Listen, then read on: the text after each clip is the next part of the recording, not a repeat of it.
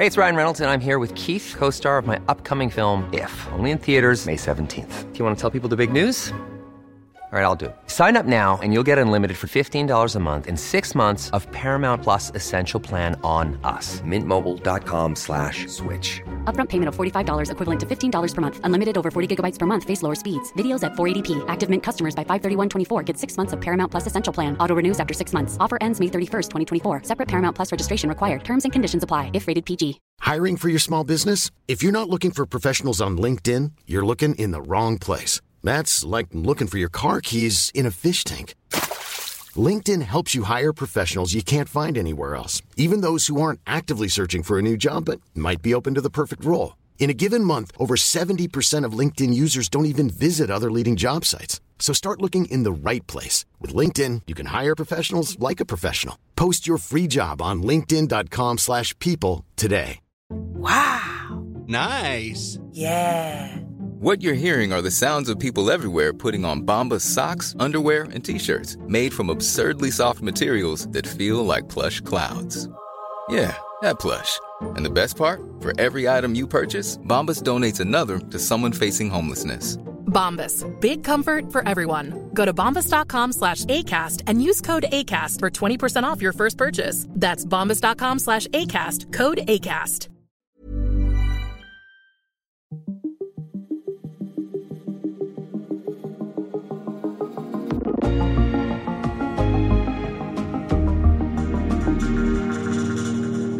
Endnu en akt i det britiske kongehusdrama. Først fortalte prins Harry og Meghan Markle deres historie til Oprah Winfrey. So you left because you were asking for help and couldn't get it? Yeah, basically. Så lavede de en seks afsnit lang Netflix-dokumentar. It was terrifying to have my brother um, scream and shout at me and my father say things that just simply weren't true. Og nu kommer så den 38-årige Harrys åbenhjertige selvbiografi, ledsaget af lige så bramfri tv-interviews. I don't know how staying silent is ever going to make things better. Men hvor længe kan den landflygtige kongesøn holde mediemøllen kørende? Og er det i virkeligheden ikke netop den form for udgivelser, som nærer den omtale, han selv kritiserer? Her er dato. Jeg hedder Thomas Bug Andersen.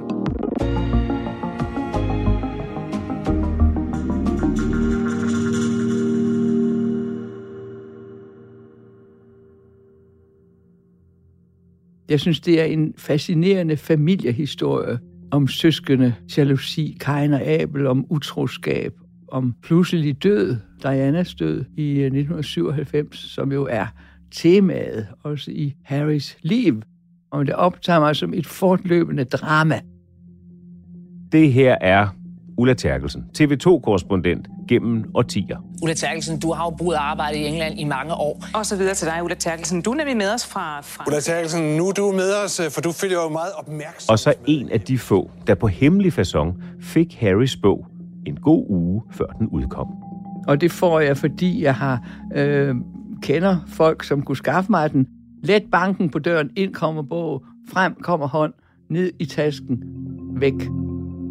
Jeg kan desværre ikke afsløre mere. Var det ikke sjovt? Den danske oversættelse hedder Reserven. Det er en oversættelse fra engelsk, hvor den hedder spare. På engelsk er det jo en dobbelttydighed i det. Spare betyder både den ekstra, men det betyder også en, som er til overs. Hvad ligger der i det? Der ligger i, at han er begge dele, og det er selvfølgelig fordi, at William er ham, der skal være konge efter kong Charles. Og øh, hvis øh, han, inden han fik børn, var faldet død om, så var Harry rykket op, og så var det ham, der skulle være konge. Nu har William fået en masse børn, så så er Harry rykket ned. Så derfor så er han blevet i den anden betydning til overs. Det er jo ligesom i Danmark, altså prins Joachim var også øh, spærre reservehjul til kronprinsen. Men i det øjeblik, kronprinsen får sine egne børn, så rutsjede Joachim ned af stigen, fordi nu har både prins William og kronprins Frederik i Danmark jo fået massevis af deres egne børn, og derfor ryger lillebroren ned af stigen og er så efterhånden meget, meget langt ned i øh, rækkefølgen, arvefølgen, som det hedder. Derfor hedder den reserven med den der dobbelte betydning. Og uanset hvilken oversættelse man taler om, om det er den danske eller den engelske, eller hvad det nu måtte være, så udkommer den i dag, tirsdag men den spanske udgave, den blev ved en fejl sendt på markedet allerede fem dage før, og det har jo, kan man sige, medført et stort virak og en masse lækage og en masse historier fra bogen. Hvordan har du oplevet det? Det er, fordi man så festnede sig i de der lækager ved det, som er sådan de mest øh, saftige bidder. Og øh, dem, der lavede lange lister over, hitlister over, hvad der er det mest saftige. Og det går jo for alt til, at vi hører, at øh, prins Harry har frostskader i sine kønsorganer. Og det har jo ikke været rart, det har gjort ondt. Og så kommer han creme på, og der kommer han Elisabeth Arden creme på, som var den creme, hans mor brugte. Jeg tror, onkel Sigmund Freud sidder op i himlen nu og siger, aha, hvorfor lige den creme? Og så hører vi, at øh, han var oppe og slås med sin storebror ude i køkken. Og plus en hel masse andre, at han har taget stoffer. Altså, vi hører en masse sådan meget sensationelle ting. Og det er klart, det er det, man festner sig ved. Men så den hele bogen som sådan er interessant også, synes jeg, fordi den giver sådan et meget større, meget bredere forløb selvfølgelig med de der fantastiske, sensationelle oplysninger som naturligvis højdepunkter. Hvordan er den som bog? Jamen, jeg kan godt sige dig, at man bliver tørstig. Jeg kan godt sige dig, Thomas, der er sider, hvor man tænker, nej, nu må jeg have en drink. Det er øl, det er hårde stoffer, det er kokain, det er euforiserende svampe, og en meget morsom scene, hvor han ryger hash for at falde i søvn. Og så, så sidder han og ryger hash på Kensington Palace med åbne vinduer, og så tænker han om dampen fra hans øh, rullede cigaret ryger hen til hertugen af Kent, som bor i samme hus. Og man ser hertugen af Kent og hans hustru, som er sådan lidt stive typer, måske får sådan eksotiske dufte ind af vinduerne. Altså, den er, den er, man bliver meget, meget optaget af den. Den er sådan rockmusiker interessant på den led. Hvis du havde været presserådgiver for øh, Prince Harry, hvad vil du så have lægget af bogen her som det mest opsigtsvækkende? Der vil jeg have lægget de der øh, tilspidsede scener, hvor øh, man dels altså, hører det med stofferne, hvor man dels hører, hvor han mister sin møde om bag ved en pop ude på landet med en ældre kvinde, der derefter slår ham bag i, fordi hun er meget glad for heste, og hun har åbenbart slået sin hest. Og så vil jeg også lækere alle konflikterne med familiemedlemmerne. Det er det, der er det populære træk det længere stræk i bogen er jo dels øh, savnet af Diana af moren, og hvordan det er totalt prægende for ham. Det dukker op hele tiden. Og nogen vil sige, at det er et godt kommersielt trick, fordi hun blev en øh, moderne martyr, en moderne helgenskikkelse. Men øh, der er jo heller ingen tvivl om, det kan man godt sige, at det er kynisk at sige det på den led. Men øh, der er jo heller ikke nogen tvivl om, at en dreng på 12 år, hvis mor dør under disse forfærdelige omstændigheder, er præget af det for livet. Det er nøglen til forståelsen af ham. Hvad er det, der sker? Han er på ferie med sin bror William på Balmoral, og deres mor er på ferie i Frankrig. Og så kommer deres far ind og vækker dem. Han har slåbrok på. He sat down on the edge of the bed. He put a hand on my knee. Og så langsomt i faser arbejder sig frem og siger til ham, at uh, Mommy's been in a car crash. mor har været i en ulykke i Paris. I remember thinking, crash? Okay. Og så spørger drengen Harry, om hun bliver okay. I vividly remember that thought flashing through my mind.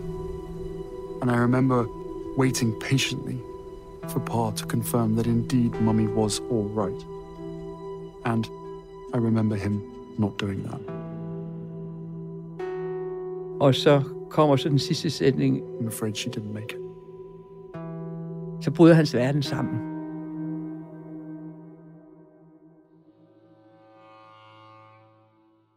Harrys vilde ungdomsliv kommer til at trække en hel del overskrifter i den britiske presse. Og det er en søgende ung mand, som lander i det britiske militær.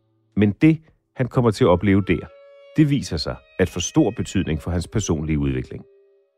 Det, som synes jeg var det øh, interessante ved de beskrivelser, han har i sine forskellige militære udstationeringer, det er, at der finder han kammeratskab, der finder han en rolle, han har det godt i den der militære camaraderie med vennerne, og så fremgår det helt klart, at han også er god til at omgås folk, som jo kommer fra helt andre sociale baggrunde end han selv. Altså simpelthen at være ude i det der meget robuste mandeliv, der, der har han det godt.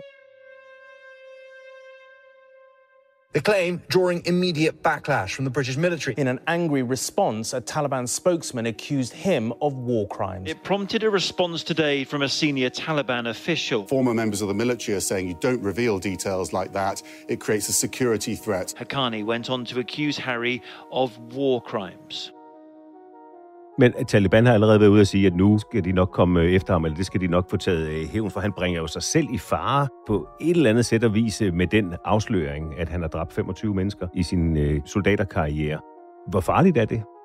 Det er uden tvivl farligt, fordi han i forvejen jo er umådelig opmærksom på sin sikkerhed. Det er et gennemgående tema i bogen, det er det der med sikkerheden. Ikke? Og den der med sikkerhedsangsten øh, for pludselig død kommer selvfølgelig igen af det med morens pludselige død. Og så hele fornemmelsen af, at han skal beskyttes mod ondskab udefra ved at have en entourage af sikkerhedsfolk, efter de er flyttet. Det er en af de ting, hvor han er virkelig fornærmet på britterne, og som selvfølgelig siger, hvis du er meldt dig ud i kongehus, så skal du heller ikke have vores beskyttelse, så må du selv betale for din egen beskyttelse. Så de livvagter, han har, det er nogen, han selv Det er nogen, han selv skal betale for. Prins Harry beskriver i bogen sit forhold til den britiske tronfølger, kronprins William, hans bror, som han omtaler både som sin elskede storebror og som sin ærkefjende. Hvad er status på relationen mellem de to?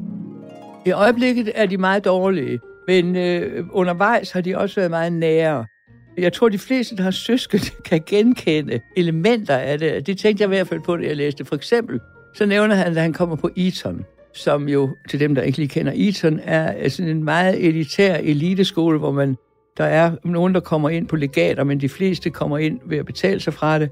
Og øh, så skal man også være akademisk meget avanceret for at komme ind. Han kommer selvfølgelig ind, fordi han er kongelig. Men øh, William går nogle klasser over og ignorerer ham, da han kommer på Eton, og det er, brokker han sig over. Men altså, jeg kan huske for eksempel min søster, min nu afdøde søster, hun var fire år ældre end mig, og vi gik på Aarhus Katedralskole. Og hun gik nogle klasser over mig, fordi hun var fire år ældre. Altså, hun tog sig heller ikke af mig, da jeg kom på den samme skole som hende. Men altså, det lægger han i det, at der havde han ventet større støtte. Han har nogle andre eksempler på, at William ignorerer ham frem for at hjælpe ham. Men det tror jeg, i de fleste søskende flokke, ved de fleste ældre søskende, sådan sige, py, her skal jeg virkelig tage med min lillebror. Det, men det bruger han mod ham. Og det er jo så en, en øh, begivenhed, der lægger en del over tilbage. Hvad er det, kernen i fejden mellem de to er for nærværende? Striden er, at Meghan, da hun kommer ind i billedet, der advarer storebroren ham mod at gifte sig med hende. Og siger, en amerikansk skuespillerinde. Eh. Altså, han tror ikke, det er en god idé, at gifte sig med Meghan. Og det bliver han såret over, fordi han elsker hende og vil gerne giftes med hende. Og der synes han, broren skulle have sagt, wow, var du heldig. Så det er kernen i striden? Det er kernen i striden, og så er det altså i meget høj grad også, at de to kvinder, de to svirinder, ikke bliver slyngveninder. Skal vi sige det på den måde? It all happens so fast so very fast. Det kommer på et tidspunkt til et slagsmål. Ja, så kommer de op og slås. William kommer til Harry for at skælde ud over Meghan. Og det bliver Harry rasende, og han meget ophidset, William. Og så går de ud i køkkenet, og så vil han give ham et glas vand. Først tilbyder han ham en drink, det har han åbenbart sagt nej til. Men så går de ud i køkkenet, fordi han giver ham et glas vand, fordi han meget, meget ophidset. Og så kommer det til sådan en puffen, ikke et decideret slagsmål. Det er William, der er mest aggressiv, forstår vi på Harrys fremstilling. He grabbed me by the collar, ripping my necklace and he knocked me to the floor. Og så vælter han Harry om kul, og så falder han ned på en hundeskål. Og der er vi så over i lavkomikken. Fordi hundeskålen går i stykker, Thomas. Det er altså ikke en stål eller en emalje hundeskål. Det må åbenbart være sådan lavet keramik, og den går så i stykker, og de der skår fra hundeskålen går ind på Harrys ryg. I landed on the dog's bowl, which cracked under my back. The pieces cutting into me. Og derfor får han så sådan nogle mærker og blå mærker. Og det opdager Megan, og så er det jo ligesom afsløret, at der har været det her slagsmål. Men den er mere elegant fortalt i det gamle testamente, synes jeg, mellem Kain og Abel. Det er ikke et litterært højdepunkt, det der slagsmål. Det er selvfølgelig en meget dramatisk scene. Så og den komisk. Beskrevet... Undskyld, jeg siger, den er også du, komisk. Du betragter det også som komisk? Altså også en komisk, altså fordi han i en hundeskål. På en eller anden måde. Hvad med hunden? Fik den en ny skål? Altså jeg synes, den er komisk. Men et lille puff med et glas vand, som ender galt og ender oven på en hundeskål, der går i, i stykker. Er det det værste, der er sket mellem de to? Jeg tror, den generelle, uh, they fall apart. Things fall apart, som der står i. Ligesom hundeskålen. Ligesom hundeskålen. Og det blev allerede dagen efter i The Daily Telegraph omtalt som the Dog Bowl Attack. Udover at komme omkring forholdet til sin bror, så fylder forholdet til kong Charles den tredje en del i bogen. Harry fortæller, at han nærer stor kærlighed til sin far, men at han har det svære med stedmoren, farens hustru, dronninggemalinde Camilla Parker Bowles. Det er Camilla, der får skylden der, ikke? Skylden for, at han er uvenner med Charles, fordi han skriver ikke, at Charles er svag, men det fremgår, at han synes, han er svag. Og da Charles om sider bliver gift med Camilla, om sider, efter begge drengene har sagt til faren, lad være, lad være, lad være. Forsaking all others, so long as you both shall live.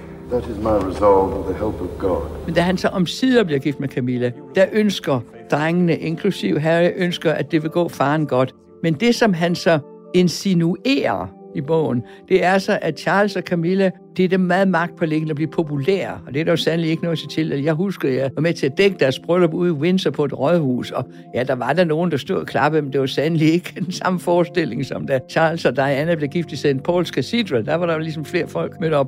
Så derfor så var det sådan meget vigtigt for dem at blive populære som par, Charles og Camilla.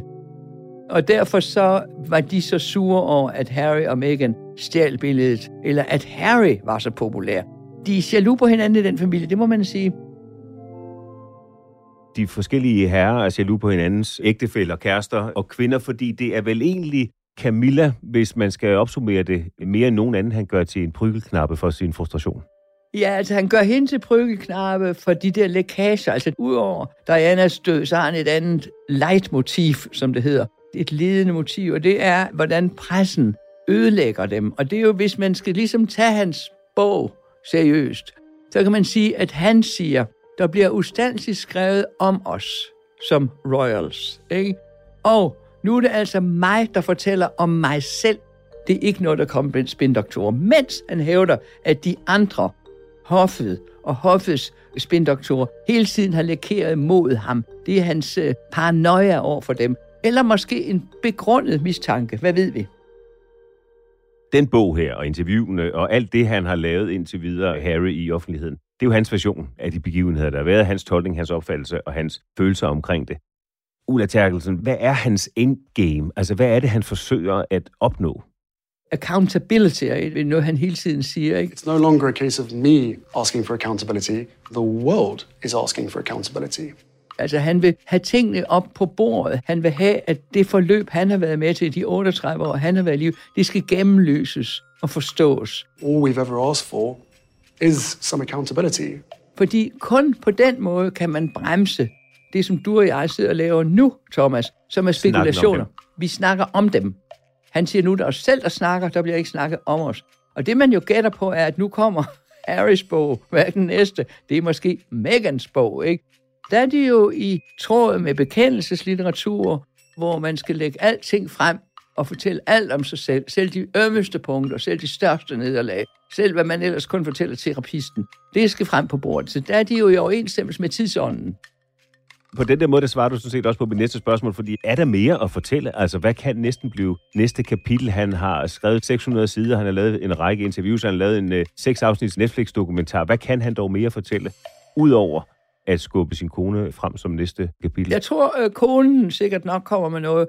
Og så venter vi da at se, hvordan øh, firmaet hjemme i London reagerer. Jeg er sikker på, at øh, der er overtime i øh, spindoktorkredsen hjemme i, i Buckingham Palace. Det er jeg sikker på. Hvad mener du med det? Der mener jeg, at de sidder og tænker, hvad gør vi ved det her?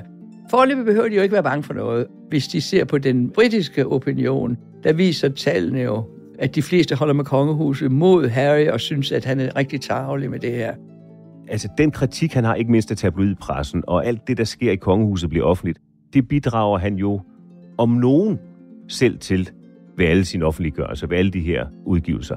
Er det en hyklerisk strategi, eller er det en færre kritik, han kommer med? Jeg tror i og for sig, at den her bog er meget ærlig. Jeg synes også, at interviewet viser, hvordan han er, og jeg synes, han er meget kvikkere, end jeg troede. Og han er jo han er jo smart i interviewet. Ikke? Han parerer godt i interviewet, i de tv-interviews, vi har set. Ikke? In the Oprah interview, you accuse members of your family of racism. You don't even... No, we didn't. Well, of... The British press said that. Right. I... Did, did Meghan ever mention that they were racist? Er det en troværdig fortælling, Harry kommer med? Set fra hans synspunkt er det en troværdig fortælling, og så har der været en masse kommersielle rådgivninger ind over, og en dygtig ghostwriter, selvfølgelig har der det. Men øh, jeg tror, at den der følelsesmæssige udvikling, han har, er rigtig nok beskrevet. Der, hvor man sådan tænker, ah, ah, det er selvfølgelig, at han hele tiden siger, at han gerne vil have fred med familien og forsoning, men så samtidig undervejs viger han bestemt ikke tilbage for at komme med alle mulige øh, knivstik til både øh, faren, i høj grad til broren, i høj grad til svigerinden Kate, og sandelig også til Camilla, hun får også ørerne i maskinen. Forgiveness is 100% a possibility because I would like to get my father back. I would like to have my brother back. I have managed to make peace over this time with a lot of things that have happened. But I still would like reconciliation. And not only would that be wonderful for us, but it would be fantastic for them as well. En af de ting, han siger i interviewet med ITV, som vi også har en version af på TV2 Play, det er, at han ønsker forsoning. Både med sin bror og med sin far, men det er dem, der ikke ønsker det for nærværende. Vi kigger ind i en kroning af kong Charles den 3. den 6. maj. Hvornår tror du, vi får forsoningen, hvis den kommer? Den skal komme i den periode op til, og den skal nok også komme forholdsvis snart. Do you still believe in the monarchy? Yes, I talk about it in the book. Do you believe you will play a part in its future? I don't know. I really don't know. Fordi hvis den kommer sådan lige op til, så er der jo ikke nogen, der vil sidde og kigge på stakkels Charles, når han får den der kæmpe store krone presset ned over sit aldrende hoved. Så vil alle jo sidde og håbe, at kameraerne er uartige og går over på Harry og Meghan og ser, hvordan de reagerer. Altså, hvis vi ikke kun skal sidde og glo på dem og synes, det er sjovt at se, hvordan de reagerer under det her bizarre ceremoniel, som skal til at finde sted, så er den gal, ikke? Altså, den skal af vejen inden, eller også skal de blive væk. Så han har givet sin far en ekstra hovedpine, ud over kronen indtil den 6. Simpelthen. Hele det interview med Prince Harry, som vi har hørt klip fra undervejs, det kan ses på TV2 Play.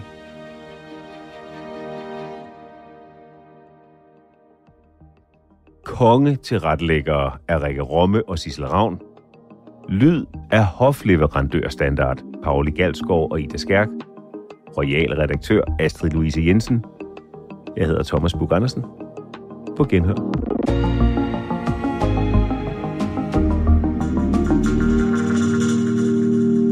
Du har lyttet til en podcast fra TV2.